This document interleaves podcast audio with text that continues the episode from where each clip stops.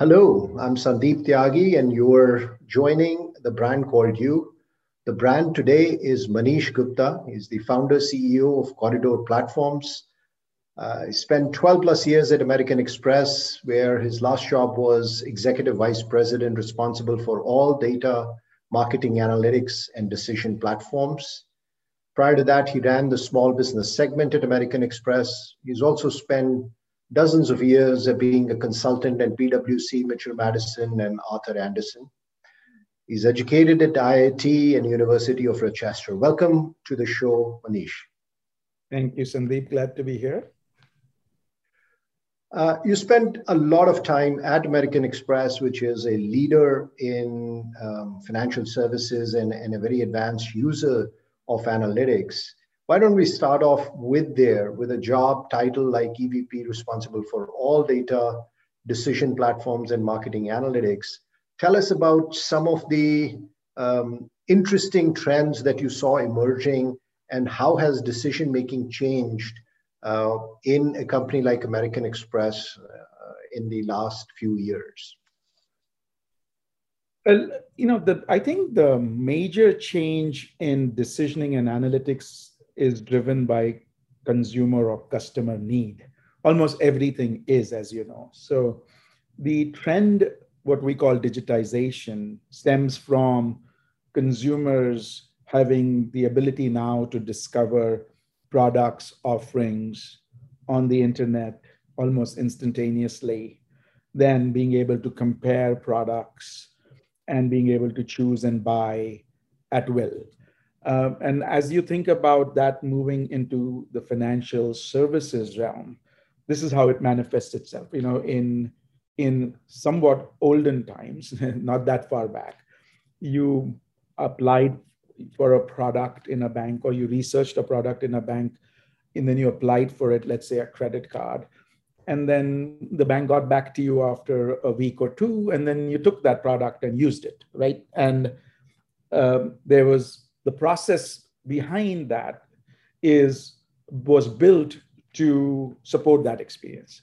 Now, that experience has changed to I will evaluate credit cards across multiple banks on the internet at the same time, apply to three, see who gives me the best offer and price and line, and I will accept it immediately and reject the others. Uh, so that requires a different process. Uh, and that process is almost a sea change when it comes to how things are done, both on a front end of what is the experience, which is easier to, to kind of imagine because instead of a paper application, you're basically giving that same information live on an internet. But the tougher part is how do you now give that response almost in real time and be able to cater to live discovery, be very agile in changing your offers because competition is changing and you're being evaluated against somebody instantaneously. That requires a, a, a different process in the back end from decision, agility, and analytics. So that is the most crucial change that has happened in financial services and how they are kind of upgrading not only the analytics that allows you to to do things faster or better uh, or go moving into big data and machine learning. But a, a slightly unforgotten problem there is how do you also get the change management agility uh, when you're doing some of these things? So I can go into that a little bit more in detail, but that is, I think, the biggest thought process that banks have to think through. Not only how do you upgrade analytics tools, modeling capabilities, big data, machine learning. Talent is the next or always the biggest challenge that can now handle that. But I think the unmet challenge right now is how do you also create the process of and increase that level of automation so that the speed of decisioning itself is becomes almost real time Speed is clearly one thing. We are all living in the instant gratification journey. But to make that happen, to make that possible, uh, you touched upon talent, you touched upon process. Um, those are two big elements. What about data itself? Uh, are, is the quantum of data we keep hearing about that's growing. Did you see a big change in terms of information simply being used to make those decisions? So, you know, the, the answer is going to be depends. Um, there was obviously the promise of big data in being able to use a lot more data uh, and, fa- and use that faster in decisioning. And that promise, I think, is correct.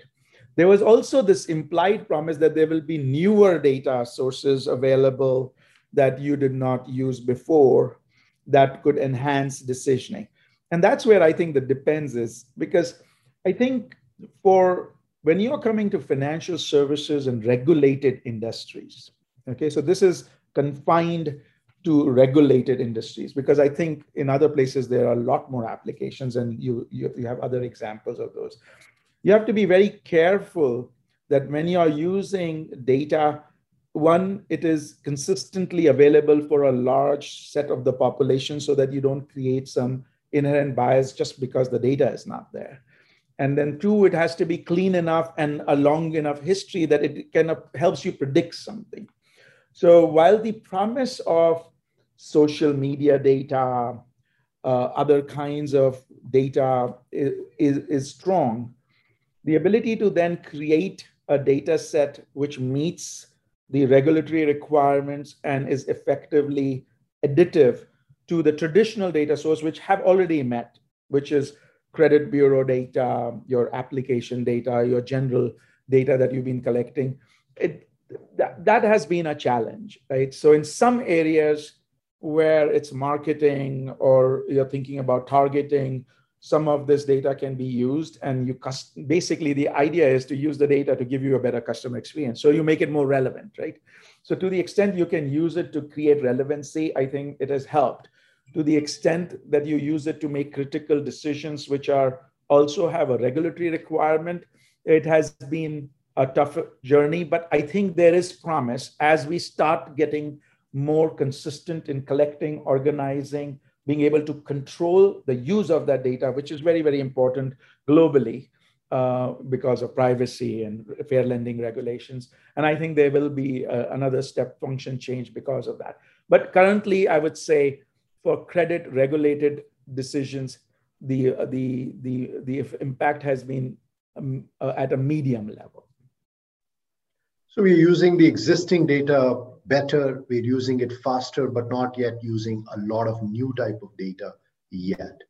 Let's talk about talent. Um, I know your background, you, you have an engineering um, and in some sense would come from the school of um, you know numbers and analytics uh, being the core decision-making capability.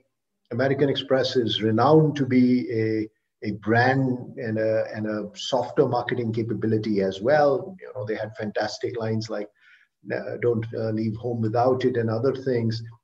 How have you seen marketing analytics or market decision making change between um, the number-driven people and the brand and messaging and relationship-driven people? So first of all, I must make sure I qualify that I no longer work at American Express. So, uh, and any of these views are just general views based on experience at American Express and consulting, like you said beforehand, uh, at many other banks, etc., and my current gig. So, but that said, the question is a generic enough thought process, right? How do you balance analytics and brand? Again, I think the the maybe a cliche answer, but I think the important answer here is almost everything starts with being customer centric and meeting the customer's need and doing the right thing by the customer. But obviously, you have other uh, parties who have a stake the company itself, the shareholders of the company, and your employees. So there's a mix of what is the right thing for the customer? How can a company be profitable? And how also the employees come into the mix into this. And i think in general um, all of these elements are influenced by the actual numbers and analytics but then equally uh, influenced by brand which influence the numbers directly or indirectly right? Um, so let me ask the question a different way. I, I want to get deeper from the cliched answer, as you said, when you were hiring a leader in your team, what did you find was harder to find people who understood the math or people who understood the softer aspects of decision making? Uh, just because of my background, it was always easier to identify with people who knew the math, right? Uh, me, myself, I had to graduate to learning the softer side. And always finding that softer side for me at least was always difficult. Now that may be reversed for somebody who started from the softer side so i cannot see say but uh, but i think that's a journey. And understanding that the softer side has tangible impacts and is actually equally or more powerful than the numbers sometimes is difficult for analytical people, especially with engineering backgrounds, to kind of comprehend at the start of their career. Though I would like to believe even that same logic as they see actual causal effects, they can then start concluding that, okay, this is not that soft, that brand truly has a direct impact and is driving the numbers. This is the, you know, now to bring it back to this whole thought process of big data that always irks me. You know, big data, machine learning, and AI is all about pattern recognition and data. How that pattern got in there is when you go to the extreme and it, it, the, the AI people absolve themselves from that thought process because it is there. And so we'll figure it out.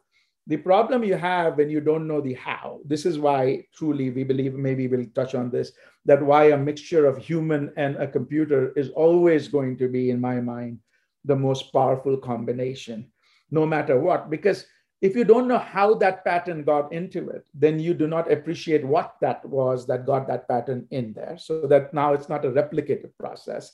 Two, you do not even know if that pattern is sustainable or will transition in different environments or cycles and will not be there. And it may, in fact, reverse patterns. And I can give you examples of that could happen.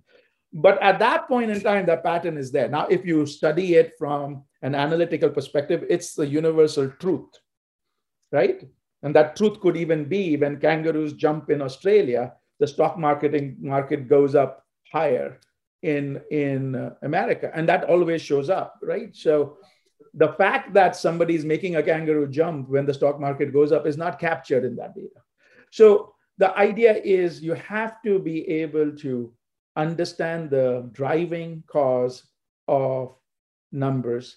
And a lot of the time, it is around the softer things like brand. Why are you going after a given product? Why does it, even if a brand makes a mistake, why does it continue to not fail versus you would have thought it would have failed because of loyalty, because of things you've done? So there are all these softer aspects that drive and many other things that I think is very important. So getting that mix eh, as you go more and more senior or more experienced is what kind of rounds you up as a general manager. That's why I think it's called a general manager. Um, anyway, that um, so, if I were to summarize, you're saying you can find the patterns, but don't confuse uh, correlation to causality. And to understand the pattern, you need the softer skills. And to get anything done, presumably, you need the softer skills. Um, and the experience of having gone through them so that you realize what those softer or other reasons for for those uh, you know events are yeah sure uh, well, you've been uh, you were phenomenally successful in your professional career in a big company, but you decided to change gears a few years ago and, and decided to branch off uh, and start a company called Corridor Platforms. Uh, tell us about that. Why name it Corridor Platforms? Seems like two geographic features. How do they come together? And uh, what does it do? I see. So yeah, I mean, I think in general, my career path has been somewhat of a constant change, though there were blocks of continuity. But as you go back, like you said, I was a consultant in a few companies. and then I went to American Express. But I would say within American Express also, I played different roles. Started in risk, then went over to be a GM and ran a business, then came back and did data and information management. So I think change is something that excites me, and being able to impact change excites me right? To to innovate to do new things to start new businesses even in these companies i did start a lot of new businesses. So the thought process of let's do something uh, different and and start a new company was not uh, as um, as difficult for me as a personality as maybe some of the other people who have gone through long corporate careers. Um, but it was a big change that's clear because you know you get used to all of what a big company provides you. Uh, and even though if you think you are able to do it to do it actually and i know you've also done some of these things in your career is is is a learning experience and at some points frustrating and some points a challenge in a good way. But coming to your question what is corridor platforms? So corridor platforms is actually a continuation of almost thinking through what we were doing at, in our in our careers or in my career in analytics and thinking about what is this missing link that is there when we are thinking about the next advancements in decision management. And that missing link that i talked talk to you about was while you can take the tools uh, uh, which is all of the big data and machine learning toolkits and the talent the process change so that will enable speed.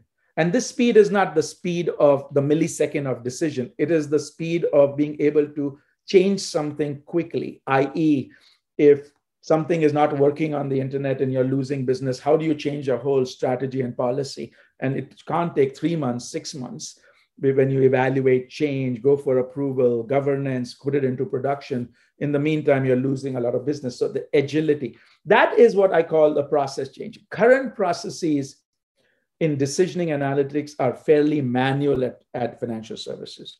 And the toolkit is becoming more and more sophisticated. So the analogy that I give is think about you've started building an uh, you have an Acela engine when you think about machine learning and big toolkits and talent.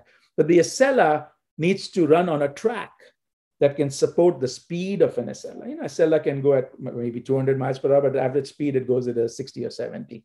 And at some point, it can also be that it, it can't even run because it'll derail because the rails are, are not capable. So think of that as the analogy. So when you think about the, the rails that take decisioning, they start with data, being able to organize, track what data is used where, standardize how it is used, is it compliant then it's going into features and models and strategies and then is it implemented in production without error analytics versus production. So this is like a continuum rail. And right now those rails are are basically built and checked manually data is kind of copied over then the models are built then you govern the model on the back end then you build a strategy on paper then you kind of govern it then you put it into production and that is the crux of the problem. So now that you have very, very larger data, more sophisticated models, you almost derail because now you cannot do all of that manually. So this rail with governance built in and a level of automation, almost think of it as because rail is not something that was easily available. Think about it as a corridor or a pathway where you know the boundaries and you can transparently connect all of the various workflow steps so Corridor is a workflow automation capability for analytics and decisioning, creating this kind of pathway or rail with boundaries or guardrails to create that level of automation that will give you speed with governance kind of built in and transparency and auditability built in. And so that you can move things quickly through this cycle, which is needed for the, the digital age. So the word corridor came about in just thinking about it's a platform, it's it's a workflow platform with different workbenches, and how do you create a connected pathway? And Corridor was easily available at that point as a .dot .com address. So then that all combines it, it becomes a Corridor platforms. So that's that's the story behind Corridor. So how many good companies have been named because what was available uh, in um, .com domain story continues. So if I were to paraphrase, what you're telling me is you're taking uh, these sophisticated modules, but connecting them in a way which is better and faster and, uh, and moves the whole decisioning uh, along faster. Uh, that's the core uh, focus. And and the reason it is not as fast as it can be is because there are manual steps of moving large amounts of data and model from one team to another or one process to another. Is that correct. I, I, think that's in a nutshell. I think a common uh, problem that lots of us have heard right uh, that hey when financial services or regulated industries spent a huge amount of money investing in big data ml talent toolkits. But then there was this huge thought process of, oh, I've spent all this money, but I don't see the impact come through, right? And that was actually the genesis of my last job at, at Amex, at least. How do you create that impact? And the missing link I would I would suggest is the fact that now you've become too sophisticated so you can't now take that process through and get that speed move it into production see that impact quickly enough and so when people ask that question, at least uh, my answer to that was, we haven't yet uplifted the process infrastructure. And uh, I think that's a chronic issue globally and something that I believe almost every financial services organization, banks, insurance companies, even healthcare regulated companies will have to tackle. If you see, Europe has basically come down hard around GDPR and how do you use data. And they're creating a lot of now new papers on AI and what would be required for you to to audit and know when you do something. And uh, and and in USA also as as the sophistication level has increased, the kind of scrutiny on knowing exactly what is being used for what purpose is it compliant are you doing the right thing by the brand and are you moving with speed and do that with speed.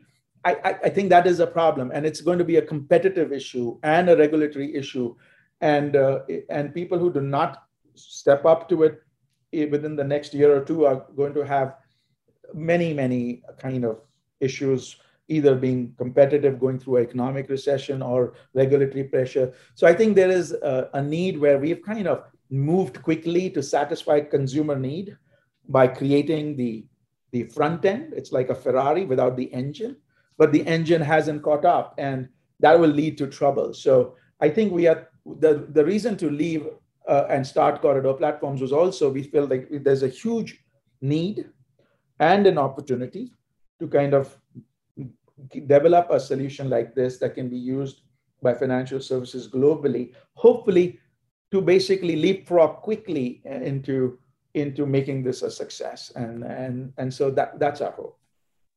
So, not just speed, uh, control and transparency are also needs in terms of getting, um, and you see that in many, many places how uh, Facebook or Twitter or Google decide what to show, uh, who to suppress, how they make their decision is being challenged in Congress. And uh, you would see the same when it comes to credit decisions or any kind of financial decisions. People want to know uh, transparently and in a way that they can control how these decisions are being made by these black boxes. Um, well, let's change gears a little bit. You, you touched upon the difference between uh, a big company and what it provides and a startup. Tell me a story. When did you first realize that this is different than being a EVP in a in you know 200 Vesey Street? How is it different running a startup? Some experience. I can tell you uh, when I did my startups, uh, trying to install just a Windows operating system on your computer could take hours, which you never thought about uh, was something needed. No, and I would say it's a similar experience. I think beginning to appreciate all of the support and help that you got in these companies um, is a very, very important step, right? So the realization that you have to do everything yourself is already there when you take the step. Realization that you cannot do things well on this everything comes very a little later. Like you assume because you have handled complex decisions and and and and uh, other things in life that, like you said, being able to install something will be quick. But when you are spending three hours doing something that you should be taking five minutes on, and then you realize this is a, a, a true uh, value add that somebody else was doing for you. So those are there are many such examples, uh, right? Even even uh, even the fact that you know figuring out how to send an invite without having to type everybody's name and ensuring it went properly, uh, you know, is because obviously the uh, the the error or the the ability to make an error there is zero if you're sending an invite out because eventually if somebody doesn't show up for a meeting and you are the one doing it. So i had to figure out and i still don't think i do it the most efficient manner. You know how do i send an invite change an invite do things. I spend hours making sure i didn't make a mistake so that you know i don't mess up a, a meeting. And meetings are important when you're doing a startup. You basically you are at basically doing everything yourself and you're also selling your product. So uh, you know the client is the most important. So making sure they got the invite properly and i didn't mess up. So those are the kinds of things um, that are important. I, I do believe they also a plus in that that they also force you to learn and get grounded in things that the current generation is already apt and experts in, right? Like social media, um, new trends, um, what is a Discord, what is Reddit.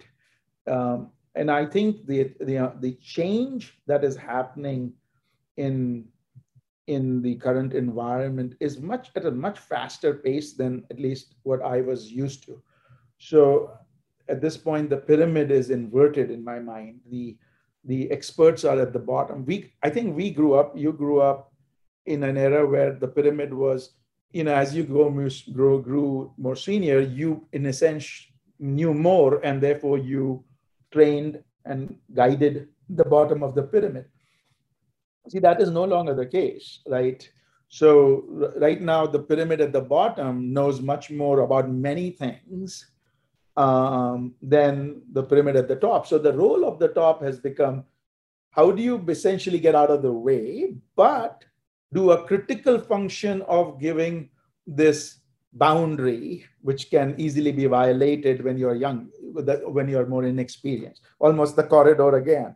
So it's all about, you know, how all roads lead to corridor. But uh, uh basically, how do you know enough that you can set the boundaries and so that you can be a guiding force, which I think is very, very important, and channel the, the knowledge, but then also let them do the work and then be able to ask these intelligent questions, which spur more insight in them than you were even thinking would spur, right? Because you didn't even know enough to spur, to spur, but, but that is the trick. So you learn a lot of these things, which is also about technology, about how things work, how GitHub is working, how DevOps is working, all part of, I'm talking about the corridor platform's journey as you're building technology, how sprints are working, you know, how Slack is being used as a tool to create productivity. All of these things we didn't, right? We were using emails and and, and, and, and administrative assistants were doing all the work. So there's this bunch of tools that have in, created the new age of productivity, new information flow, that just getting your hands dirty and then being is probably training you more. So I almost feel all big corporations should figure out a way that their senior management get their hands dirty. I don't know if doing a startup is the only way to do it, but and so that they can actually fulfill their duties as guide guidance or guide forces. Otherwise, I think most senior teams in American corporations uh, at this point are not capable uh, to take the company into the future, which is a big sentence, but I think it's the truth. And people who kind of keep long-term employees who are not able to, to change and experience and guide eventually are going to suffer big time.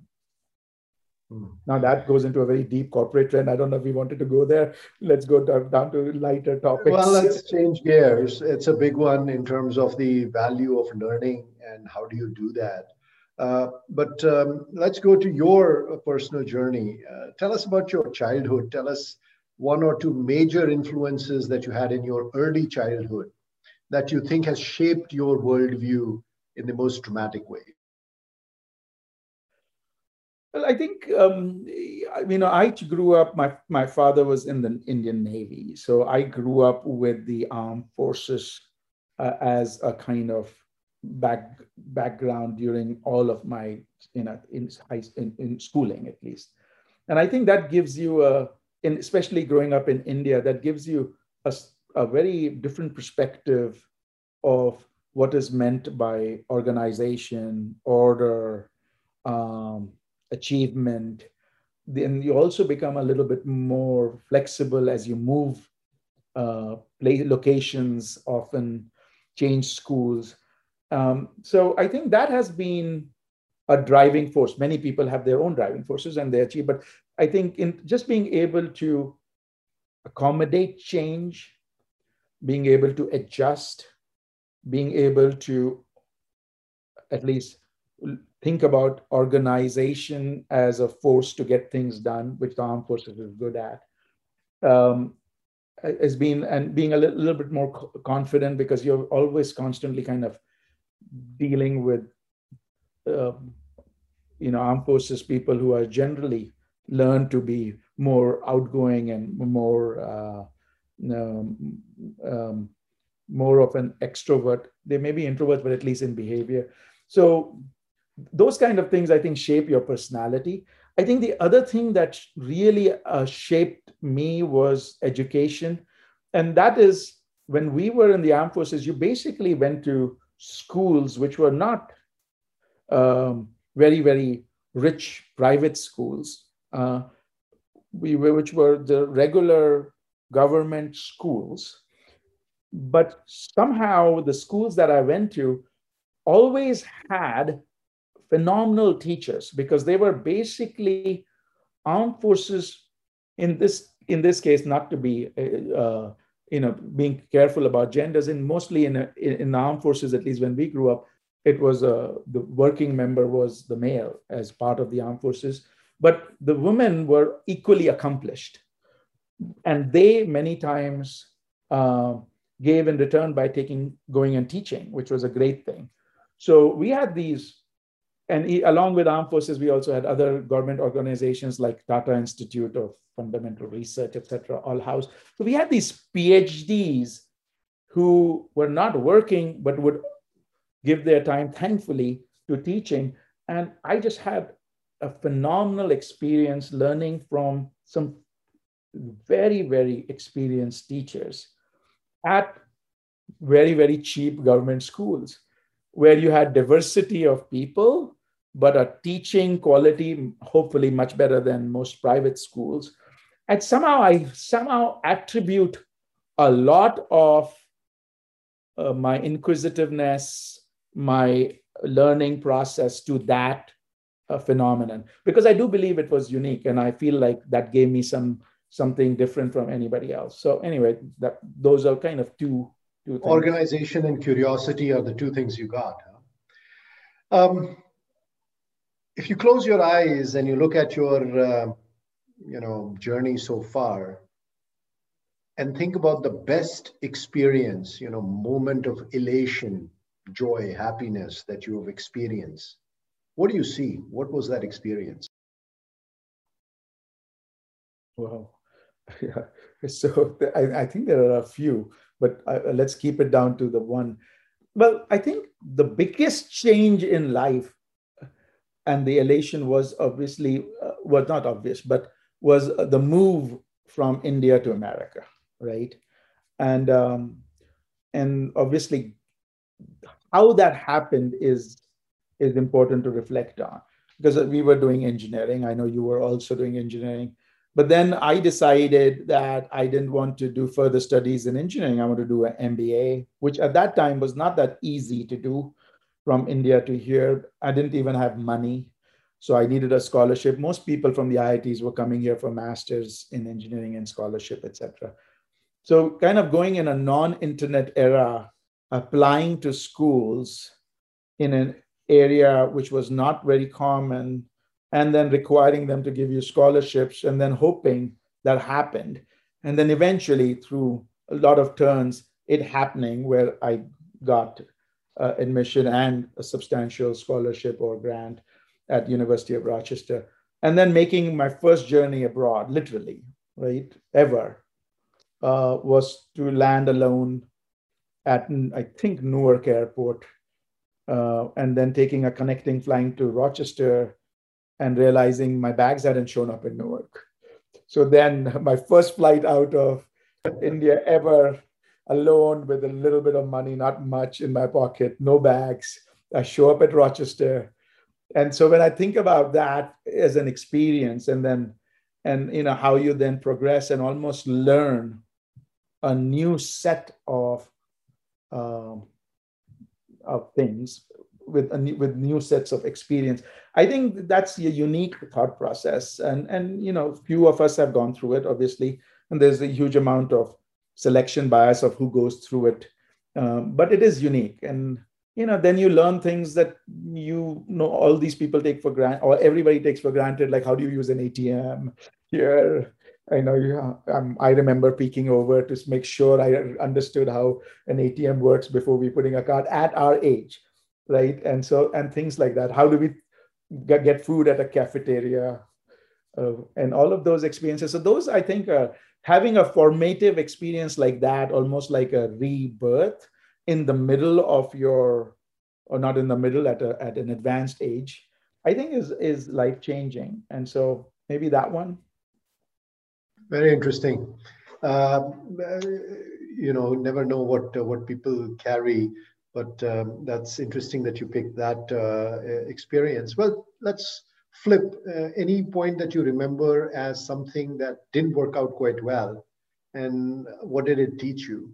A failure experience in life? I mean, obviously, that you always are learning and failing in life. So there are many such occasions. I would, so I probably now go on this side because there could be life failures, but we could maybe go to professional field, right? So, well, there, there, every, I, uh, to me, I think the most of your person's learning comes in difficult situations, be it as you're managing something through a difficult situation or you're managing your own personal growth through a difficult situation because you compress a lot of learning into that one bit. So, for example, when I was at American Express, uh, there were a few ventures I wanted to start. So, and, and I was enthusiastic coming from consulting, thinking, you know, for fast pace, now you're at a corporation. And so let's say I wanted to start uh, the first business. We won't go into the details because some of that is confidential, but completely failing and getting com- frustrated on how do you move a large organization or parts of a large organization fast enough to launch a new business on a new product. I failed at least a few times before I learned and figured out that the problem was with me and not the system, right? Because it was very easy in the earlier stages to just curse the system because you know you're basically used to your consulting speed and everything is slow everything is wrong with with how things work in a company, and it's easy. Then you come to have to come to the learning and realization that okay. How, how did you work on that?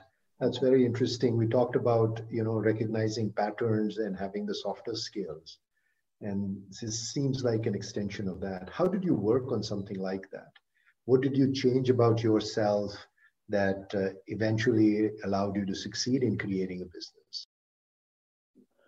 Yeah, see, see, I think um, I don't know. My path is that uh, um, when you are doing well in life and you've done well in your education and you started off well, a certain degree of arrogance falls becomes onto you, right?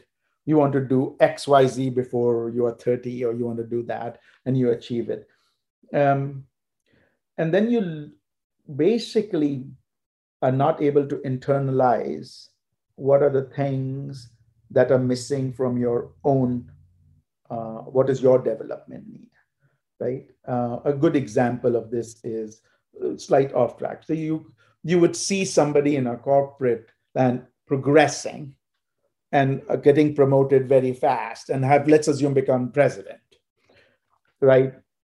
I'm just giving it as an example. This is not a true example but now let's assume that you felt their education background their iq their smarts their knowledge base was below par and yours was above par. So now you are completely frustrated that um, how is it that you who is creating impact knowledge etc is not there but somebody else is taking now that can is a an arrogance comes into it that makes you frustrated. E- eventually i don't know if everybody gets to it the realization and hopefully if somebody is listening to this it's learn from other people's mistakes right? Or other people experiences is the best way to learn. The realization has to come that let's assume that the system is okay for now. If let's make that assumption. If it is then the characters and in analytic terms the variables that you have been given you are giving importance to are certainly let's assume correct that other person doesn't have. Then there must be a set of variables that they have that you do not even have awareness of are a part of the overall utility function right so just coming to that realization, then you can say yes, no, there's, but is a very important step because then you'll really start focusing on what is it that they have that you do not have, so you need to build. Let's not worry about what they don't have that they need to build because they've already achieved what they have achieved. And then if you start with that path, then at least for me, that was a changing moment because then instead of getting frustrated, you understand that that person is great at people skills, or that person is writing handwritten notes to everybody of his team who gets promoted, and you never even thought that was an important thought process to create loyalty, or whatever those coefficients are. And then you start building what is the missing factors. And that's similar in launching a firm, right? Launching something. It's it's it's not that the other person doesn't want to do it or is slowing it down it may be the incentives aren't aligned. Or how do you build momentum by getting the team motivated to start rolling the ball as opposed to going from the top? And how do you kind of do those things? So you have to start reflecting on why is it that you are failing as opposed to what made it fail which is just frustrating. And i think that's the learning pattern and I think the best way to do it, I tell everybody in my teams or my kids that learn from others, which is also very, very tough to do. And I'm not saying I'm the best at it because sometimes you just have to go through it. But if you could learn from other people, then obviously um, you can reduce the pain a lot. So, anyway, these kind of reflections then make you go into say, okay, now when I do my next venture, I will, and slowly I did succeed. So I knew that I was doing something right in launching some new businesses, etc. And I think that's when you felt comfortable that maybe I can do this on my own outside. Very interesting. So that's a very optimistic view of uh, saying the the world actually works and and look inside, uh, be the change you want to see. Uh, very optimistic view. Um, the last section here, Manish, is what I call on the spot. I'm just going to ask you quick questions. Whatever comes to your mind is the right answer. Don't think, just give me the answer as you look at it. Uh, is there a movie that gave you a life lesson? If so, what it is? Is there a movie that gave me a life lesson? Uh, no, I mean, I, I, I, nothing comes to mind. I could easily say autobiographical movies like Gandhi, etc., give you life lessons, but nothing just flashes in my mind that a movie, okay. a book. Well, book certainly gave me life lessons more than a very uh, uh, um, uh, early book that I really remember is a book called "I Am Okay, You're Okay." Um, um, the, there are a string of books by Thomas Harris and and and some of these other books about mind and and and and uh, psychology that I really got into early in my career, which I thought were very very interesting and very formative. Okay, if you were to get a nice gift for your wife, what will you get? she always wants some diamond something. So it has to be a diamond bracelet or a diamond the next step of the diamond. It's always how bigger and how better you go. So our bags. So if it's just my wife, it's either going to be a bag or some next evolution of diamonds. Well, diamonds haven't changed a lot, so I guess you just need to go up in carats. Um, if you could, I just have to make some money. if you could accompany anyone for a day and observe what they do, living or dead, what who would you want to accompany? Well, there are a few, but if you think about it from a business and professional angle, I would I think it would be Warren Buffett. Um, just because I, I I I just you know there are a few things that I know about him that are intriguing. Um, for example, that his calendar is usually very, very light, right? Um, That's why you might not see a lot happening in a day. which is fine. But I would, uh, you know, I, I truly believe that the more accomplished and more senior you have, your ability to manage time and make yourself available for important things it has to become very high. So, and I've tried to strive. I, I kind of always uh, question people who say, I'm so busy that I cannot meet you for the next three weeks. Uh, and if they're a senior person, that immediately gives me uh, doubt into what these people are doing.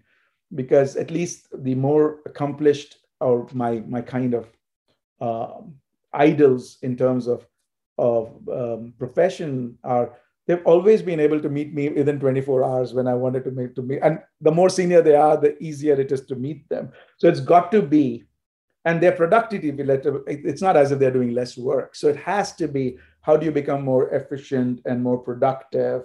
And if you're not, then then you know I, I think that is the biggest skill somebody needs to learn as they balance work life and everything around them and I think that's a crucial thing. And I think he seems to have got it right. At least he seems to project it.